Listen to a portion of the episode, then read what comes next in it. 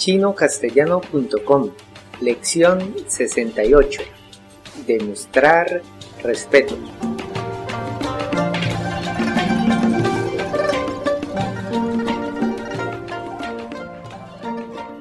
Hola, yo soy Gabriel. Bienvenido a la lección 68 de la serie de podcast para enseñar el idioma chino mandarín. 大家好，我是 Kieran，欢迎来到第六十八课。 La lección de hoy tiene un estilo diferente al estilo habitual. Nos concentraremos en el respeto de la cultura china y las diferencias con Occidente. Recuerde que aprender un idioma extranjero necesariamente implica aprender la cultura del país en donde se habla, con el fin de no usar palabras o acciones que puedan ofender. Vamos a analizar cómo dirigirse a las personas. Ya aprendimos que para la mayoría de las situaciones se usa 你好， Esta se usa con personas de su mismo estatus social. Si se va a dirigir a una persona de edad mayor a la suya o de estatus social superior, se debe usar 您好， similar excepto por el nuevo carácter. 您，第二声， Algunas profesiones demandan mucho respeto, como es el caso de los maestros. Entonces, cuando salude a un profesor, deberá hacerlo así. 老师好， Ya aprendimos que literalmente 老师， significa viejo maestro. La palabra Lao. Se usa para las personas que merecen más respeto, lo cual es diferente a la cultura occidental, en donde a muchas personas no les gusta que les digan viejo. Entonces, si alguien le dice Lao Wai, que literalmente es viejo extranjero, no lo tome como una ofensa, sino por el contrario, como una muestra de respeto. Cuando salude a alguien, incline la cabeza un poco, hacer la venia.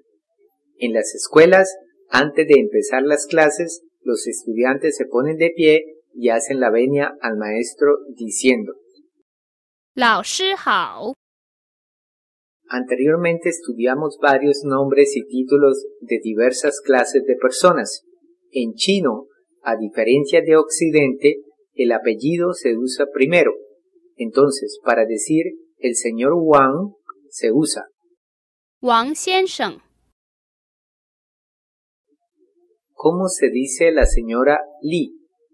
Li Tai Tai. Ahora, un aspecto diferente es que las mujeres no necesariamente toman el apellido de sus esposos. Ellas pueden mantener sus apellidos de solteras. Entonces, no asuma que la esposa del señor Wang es la señora Wang. Continuemos con la señora Li. Si ella fuera profesora, entonces a ella se le diría Li Lao Shi.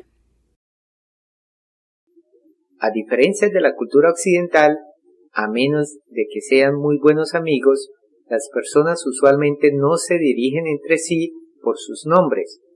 Ellos prefieren usar sus apellidos o entre amigos usan sobrenombres respetuosos como Xiao Li, lo cual significa pequeña Li o Lao Wang, lo cual quiere decir viejo Wang. Espero que todo esté claro. En general, para dirigirse a personas mayores que usted o con un estatus social superior, o si simplemente quiere demostrarles respeto, como entre estudiantes y profesores, o empleados y jefes, debe usar el apellido y el título.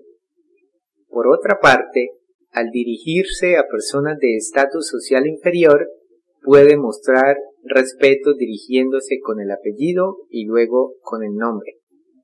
Finalmente, cuando los niños se dirigen a los adultos, que no son parte de la familia, ellos usan dos palabras. Ai es el equivalente a tía en español. Ai.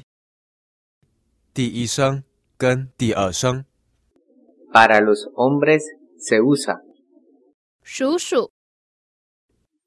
la cual significa tío. Shushu. En lecciones anteriores aprendimos cómo responder preguntas como las siguientes. ¿De dónde es usted? ¿En qué trabaja? ¿Eres casado? ¿Tiene hijos? ¿Cuánto gana? Etcétera.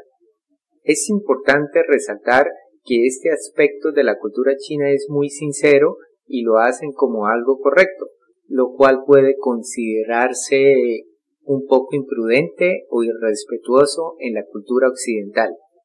Similarmente, los aspectos personales también se presentan en las conversaciones diarias.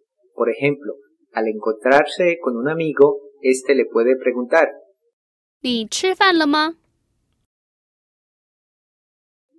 Significa, ¿ya comió?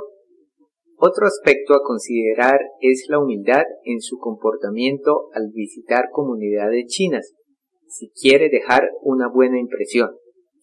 Trate respetuosamente de esquivar cualquier elogio con frases como 哪里哪里？ al preguntar siempre use 对不起，请问 si necesita interrumpir a alguien use 不好意思， y por supuesto como en cualquier parte del mundo no olvide decir 谢谢。genial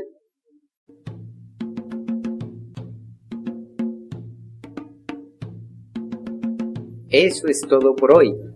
Les recomendamos que visiten nuestro sitio web chinocastellano.com para que pueda aprovechar todos los recursos disponibles y finalmente le invitamos a que continúe aprendiendo con nosotros en la siguiente lección. Hasta pronto. 我们下次再见。